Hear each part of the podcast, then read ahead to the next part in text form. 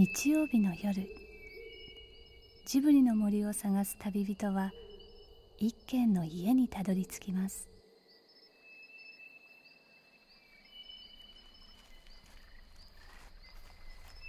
ジブリの森のラジオの川のほとり。そこに立つレンガの家はスタジオジブリ鈴木敏夫さんの隠れ家です。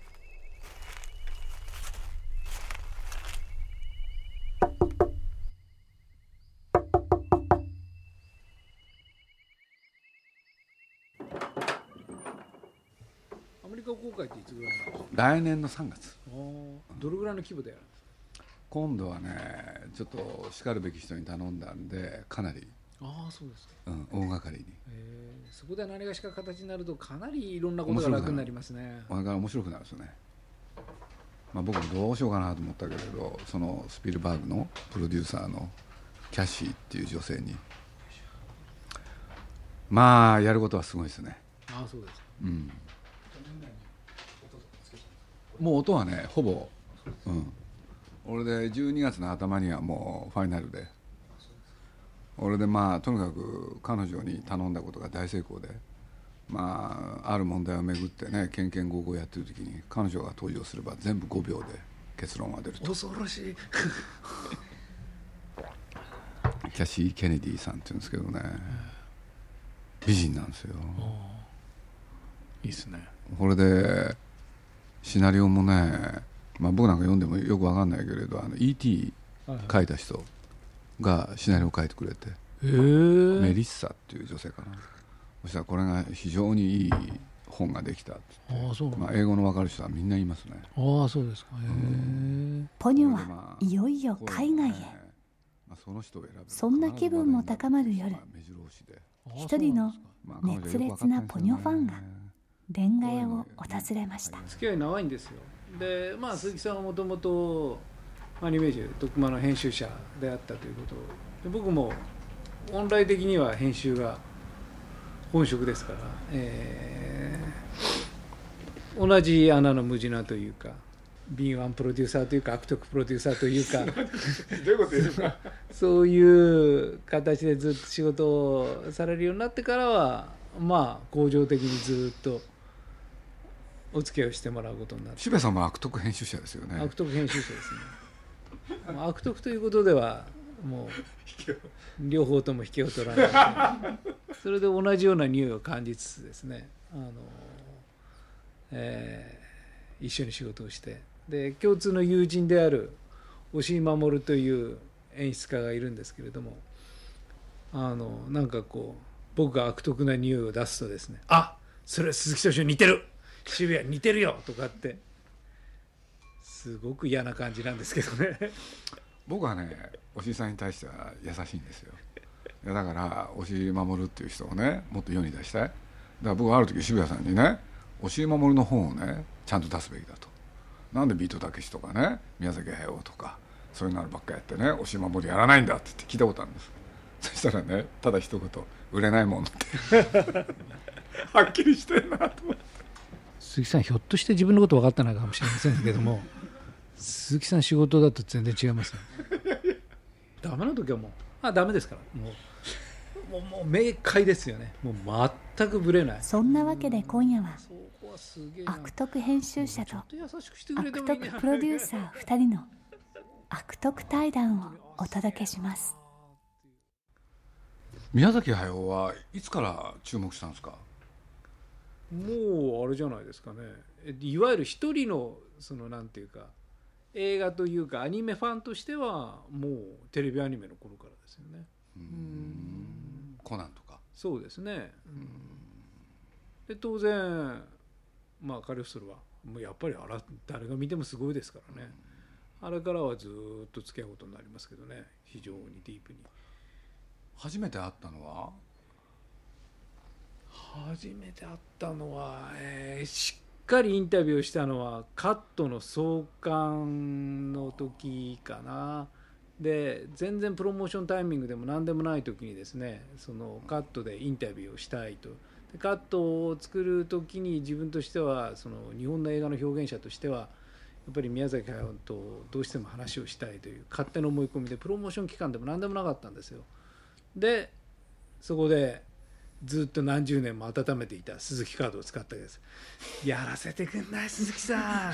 全然どんなタイミングでも何でもないね。いや実はこれこれこうやって僕は本を作ってですね、でそこでこう悪徳編集者としてのスキルを120%ぐらい使ってですね泣きついたらもうまあしょうがないなみたいな。じゃあちょっと考えてやるよと言ってくれるんですよそういう時にはちゃんと優しくしてくれるんですけどね。あれいつでしたっけ？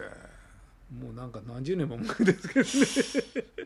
すごいロングインタビューだったんですよ、そうですね。で最初にものすごいロングインタビューやって。でまあ私は対決型のインタビューしかできないんで宮崎さんって対決すると本当に対決する人なんですよいやそれでね実は宮さん、まあ、いろんなインタビューと会ってきたけど渋谷さんのことは多分印象に残ったんでしょうねその後からですよ。一本作品ができるごとにね。鈴木さんあれ渋谷さんまだ見てないのかなって。ほ いでね心待ちするようになったんですよ、うん、だから今回もねポニョについてそれこそインタビューをね、えーしてもらったんですけれどすごい喜んでたんですよ。ありがとうございます。そう言っていただけると、で特に今度のポニョはすごい映画でしたからね。で、うん、まあちゃんとポニョって何だっていうのをですねこう文字として残したいという思いがすごく強くあってでやっぱりあの映画がこうであるっていうことをきっちり書かれた評論やなんかもそんなになかったんで,、うん、でやっぱりその宮崎さんにその辺のことをお話を伺いながらポニョって何だっていうのをやっぱり位置づけたかったですよね。皆さんが何が好きなんですか？あのねちょっとこういう立場で僕なんか聞いてみたいんですよね。宮崎駿の魅力とは何か。あの宮崎駿の僕は暴力性が好きだと。もうナウシカでどこがすごいってやっぱ巨神兵ですよね。あれがブワーって焼き尽くしますよね。それはナウシカのあの可愛らしさというかあのそのけなげさというかというのと同時にそこに感情移入するのと同時にあの巨神兵の全てを焼き尽くす。まあ安野君の力もあるんでしょうけどあの造形的には、うん。えーあの強い意志ですよね。で非常に根源的な暴力性。その世界を否定し人を否定しなんか悪を否定しそれに対してはもうものすごい強い力を持ってそこで人が死のうが血が流れようがでも俺は行くんだっていうものすごい、まあ、僕の勝手な表現使うのはロック的になるそういう衝動というのは宮崎さんの中にものすごく強くあってでそれはたまらないですよね。凶凶暴性なんて言葉凶にもありますよね。だからうん、置き換えられますね。うん。なるほどな。それはすごくてだから今回もそのポニョも全てのこの地上の世界を海にの下に沈めてしまうというものすごい強いもうなんか破壊衝動があるわけです。で実際にみんな沈んじゃうんですよ。ジョボジョボジョボ。でも沈んだ世界気持ちよくないかっていうものすごい恐ろしいその異界への誘いをするですね。かなりやばい映画なんですけどあれは。やばいですよね。ねすっごいやばい映画で。まあ怖いけども何か気持ちがいいという僕らの何かを刺激する宮崎駿の非常に恐ろしい暗黒というかねそれはすごいですよね。でそれは心打たれますしそれが失われない。で老人になればなるほどそれがなんか増中幅してる。中抽象化レベルを上げつつ増幅している。だからそのただ単に物を壊すんじゃなくてポニョが走りながら波をこう越えてくるっていうああいう表現で暴力と破壊衝動が描かれるってこれは天才ですよね凄まじい力ですよね。死んでも気持ちいいよっていう。恐ろしいですよこの間あるインタビューでね「あなたはニヒリストですか?」って聞かれて。困ってましたね。僕はニヒリストではないと思います、うん基本的に世界を肯定する強い意志があるからこそその一見ニヒルなその世界に対する論が強く出るんだと希望を持てば持つほどニヒルにならざるを得ないんですよ。それは当たり前なんですけども。それは本当に二律背反のところで。どちらかに流れていってしまうとすごいつまらない楽観主義やすごくつまらないシニズムになっていってしまうんですけれどもその引っ張り合いの中でどれだけ両方の強い力の中でその真ん中を走っていけるかっていうのがその何て言うのかな表現者として僕は一番すごいところだと思うしそういう人たちに僕はすごく惹かれるし自分にはそんな力がないからそういう強い力を持った人たちの作品に励まされますよね。でロックっていうのは表現そのものがそういうものなんですよね。だからその例えばこうガーってやってもうこんなのぶちかわすなんとかっていうのがすごくニヒルなものかっていうとそんなことはないんですね。やっぱりジョン,、ねうん、ジョン・レノンは何を一番言いたかったってラブピースが言いたかったわけですね。でもジョン・レノンはなんであんなにノイズーですごく怒りに満ちた音楽をやるかっていうとラブピースが実現しないからなわけですよね。うん。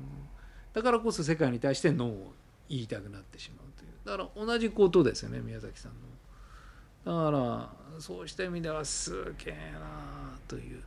でそれがポニョになったらまたもうもう一つステージ上げましたからね。画面に向かって拍手しましたから私。要するにあの魚の格好したでもね人間だから魚だからよく分かんないみたいな。だからそういうような形で世界をものすごく強く肯定したいからこそ否定せざるを得ないというそういう思いが異界というか死の世界をもそのなんか肯定してしまうというかそこへ行ってしまうというかそこへその世界で世界を覆い尽くしてしまうという。だから死んでるんだか生きてるんだかよくわからない。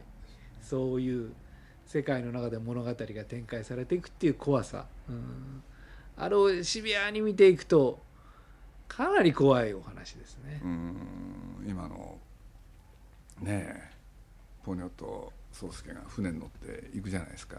そうすると例のねえおときさんというおばあちゃんがいろいろ騒ぐとかあるじゃないですか。で実はあの後の展開考えるとねあと20分ぐらい要するに出来上がった映画100分なんですけど120分ぐらいになりそうだったんですよ。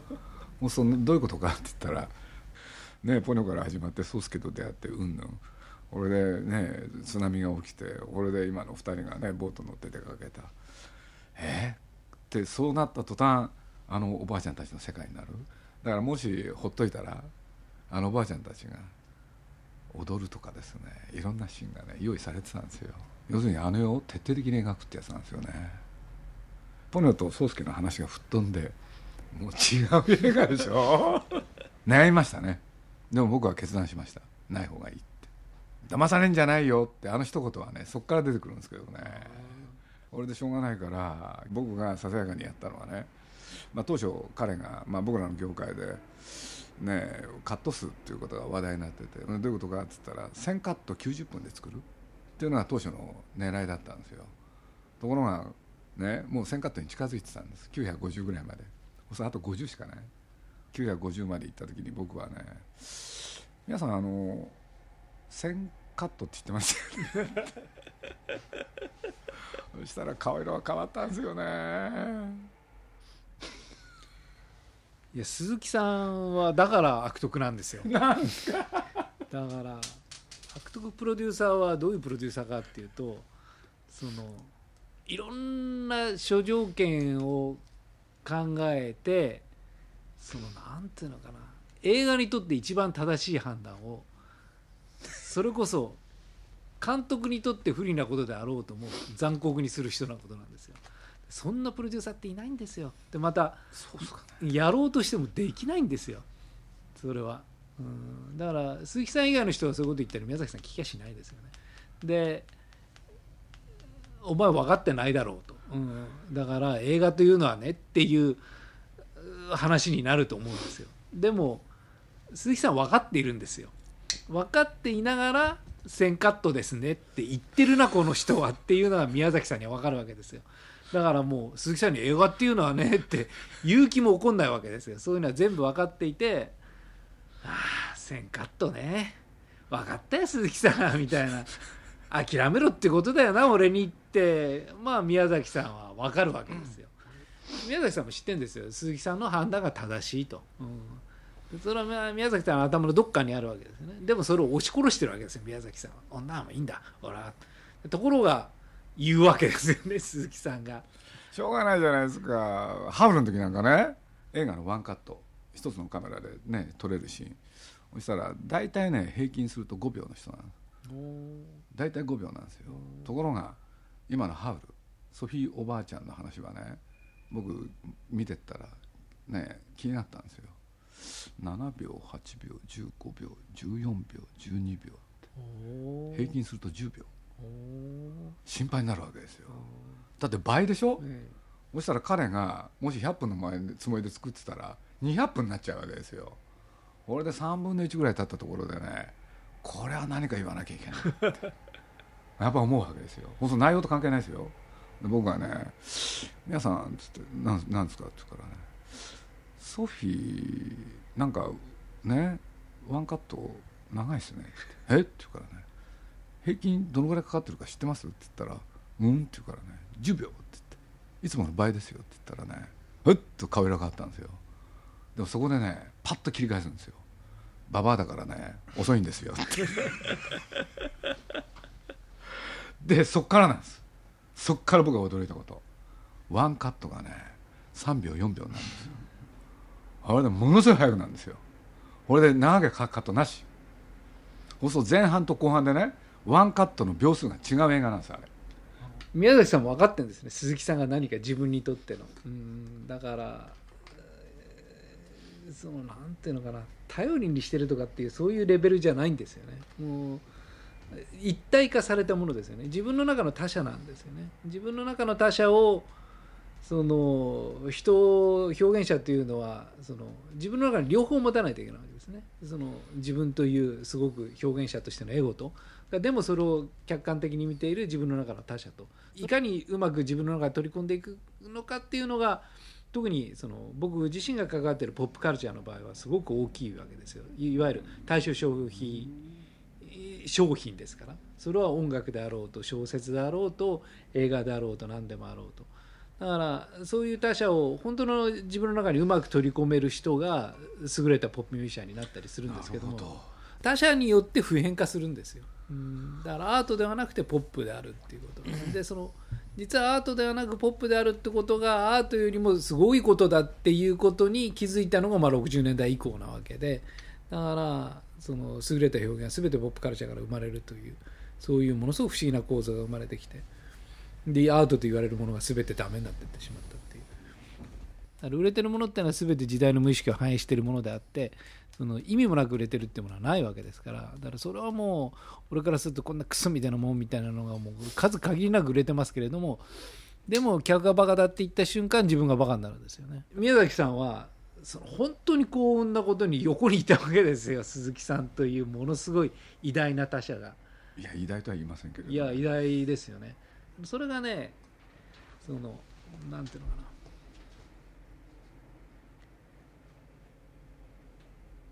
今回言おうかどうかちょっと悩んでたんですけれどもせっかくだから言おうと僕の鈴木敏夫論があるんですけど だから要するに似てるわけですよ。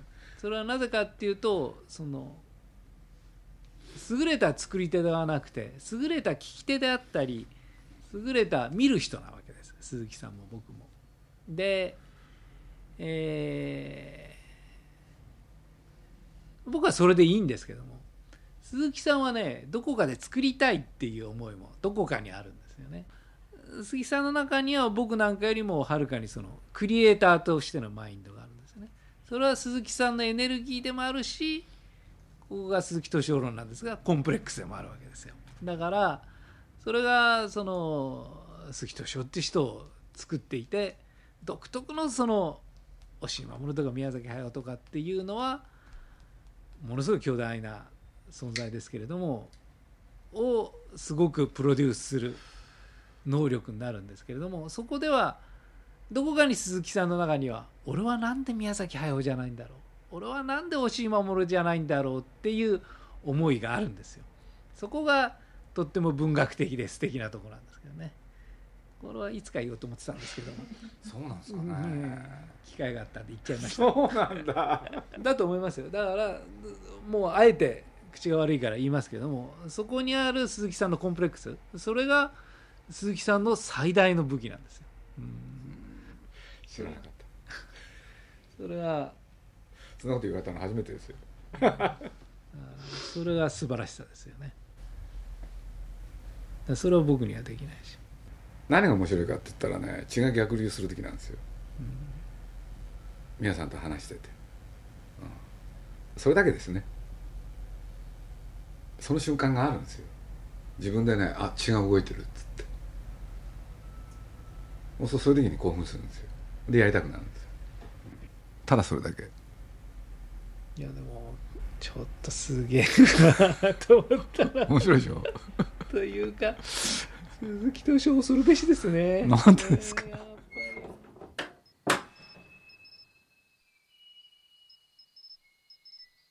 鈴木敏夫のジブリ汗まみれ。今夜の出演はスタジオジブリ鈴木敏夫。そして rockin'on 渋谷陽一さんでした。なお渋谷さんがオーガナイズする年末のロックフェス rockin'on presents COUNTDOWN JAPAN 0809は11月24日からチケット電話抽選先行受付も行うそうです。詳しくはロッキンオンのホームページからどうぞ。この番組はウォルト・ディズニー・スタジオ・ホーム・エンターテインメント。読売新聞ドリームスカイワード JAL 街のホットステーションローソン。アサヒ飲料の提供でお送りしました。